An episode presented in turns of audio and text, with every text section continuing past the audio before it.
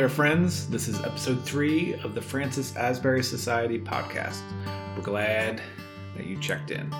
Today's devotional is led by Kelly Hallahan, Director of Student Ministries here at the Francis Asbury Society, and maybe I'm biased, but the best wife and mother out there. I really hope you enjoy today's devotional, and thanks again for stopping by. There we go. Awesome. well, good morning. I'm glad to be with you. Um, most Mondays, it's a little tricky getting between mentoring appointments and grocery shopping. Um, but today's a holiday, so it's a great day for me to hop in. Uh, this morning, I wanted to share from Psalm 9. I don't know how many of you are doing the um, the Francis Asbury Society Bible reading plan that Leroy put together. Uh, but I've been enjoying it so far this year. Uh, and so yesterday, I think it was yesterday, we were in uh, Psalm 9. Hi, guys. You're so welcome. Uh, so I'm reading from Psalm 9, verses 10 and 11. It says, And those who know your name will put their trust in you. For you, Lord, have not forsaken those who seek you. Sing praises to the Lord who dwells in Zion. Declare his deeds among the people. And so the beginning of these verses talks about those who know your name will put their trust in you.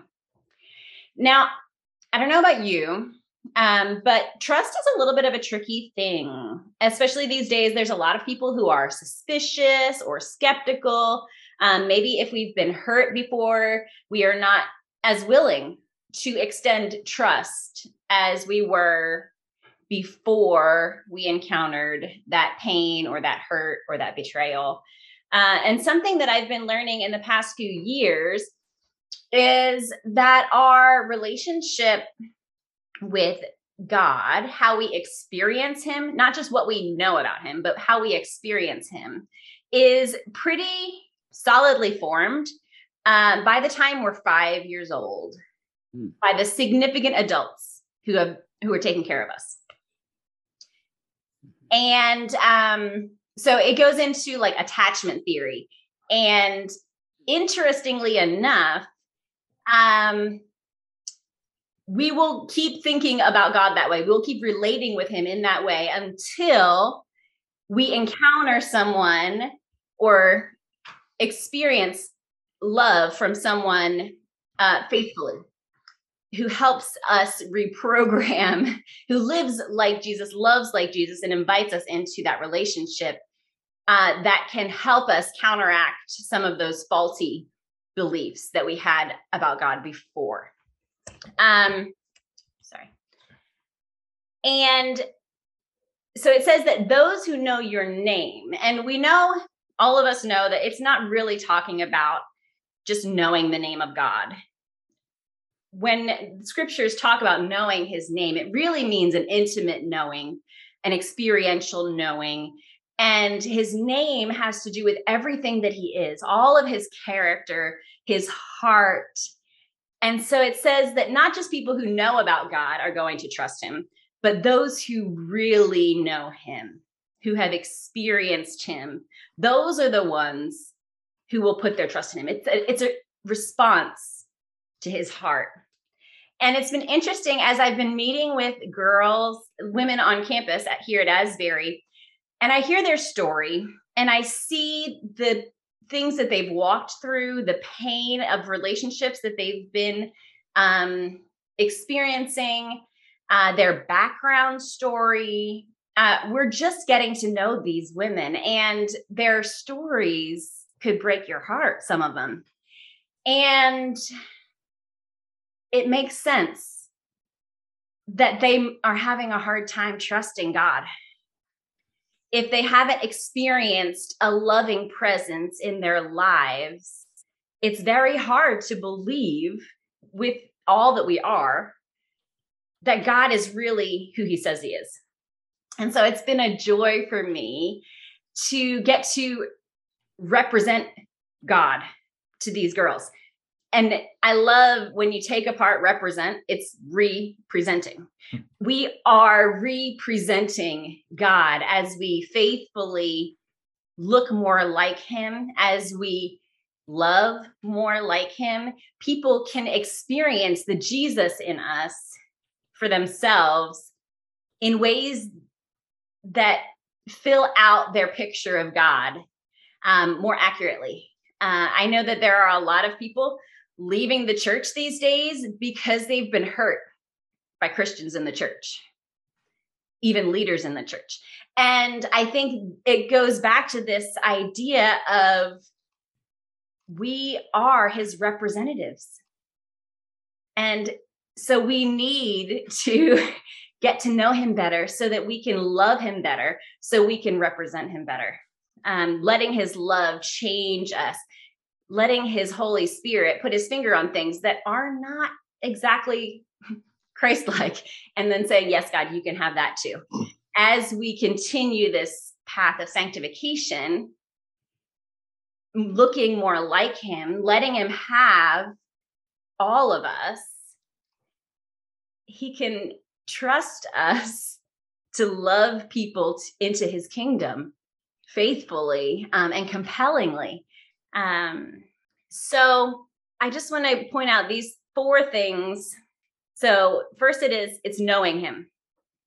It says those who know your name will put their trust in you. For you, Lord, have not forsaken those who seek you. And so after we know him, after we get to know him, after we keep knowing him, we seek him, we pursue him. We pursue him like a spouse. Like if Josh and I were to be married and then we never talked to each other, never went out on dates, never took weekends away, our knowing would be not very complete. and so we have to build those times of seeking into our rhythms of life the sabbath keeping and retreats and revivals and daily quiet times are all spaces that we can create so that we can know God more intimately. And then it says in verse 11 sing praises to the Lord who dwells in Zion and declare his deeds among the people.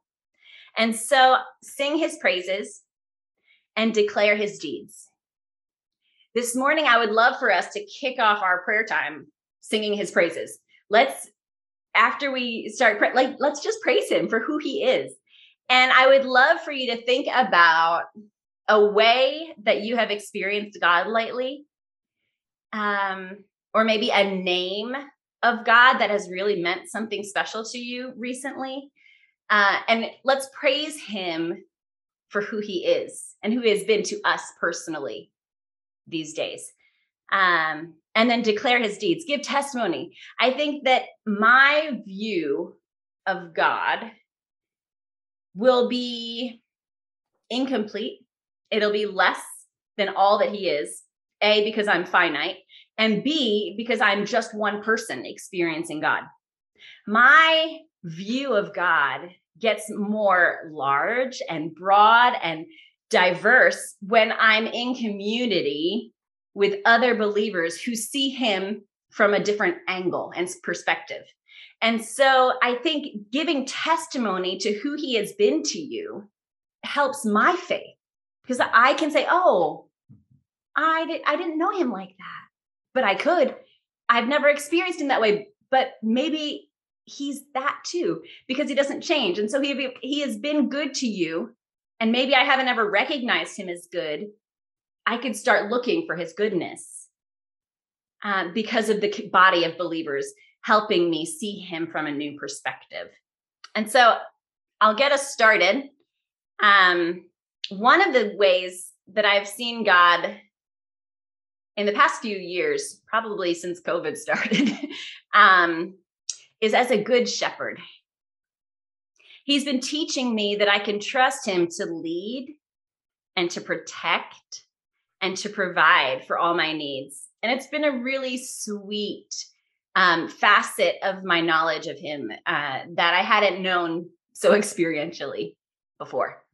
Uh, so, does anybody else want to share briefly just maybe a name for him or a character trait that has really um, been meaningful to you lately?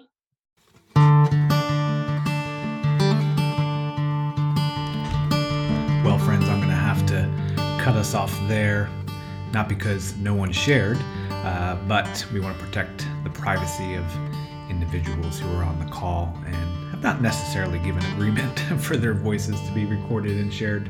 Not that anything top secret uh, was shared. We had a good time of sharing who God has been to us lately. And I just want to encourage you after listening to Kelly's devotion, would you take a couple minutes and just ponder that. Ponder who who has God been to you lately? And then the second step I want to encourage you, would you share that? And we invite you to share that with us. You can comment uh, on the show uh, wherever you're listening to this. Uh, you can send me an email, or uh, better yet, uh, you can just reach out to a friend who you know would really be encouraged by you sharing who God has been to you recently.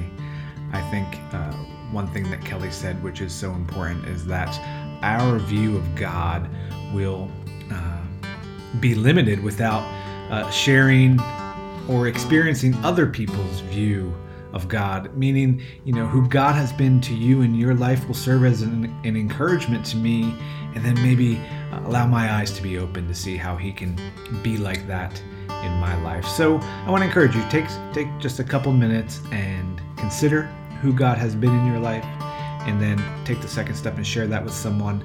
Uh, you're very very welcome to reach out to us and share. Uh, I think there's some great benefit in reaching out to someone in your specific area uh, who who will be encouraged, and so I would invite you to do that. Well, thanks again for checking out the podcast of the Francis Asbury Society. Uh, we hope you'll come back again. Uh, we'll hope, we hope you will uh, follow, subscribe, uh, share this with people who you think would be interested and, and equally encouraged. And as always, if you need more information about the Francis Asbury Society, we invite you to check out our website, uh, www.francisasburysociety.com. Thanks again so much for checking us out, and we will talk to you again soon.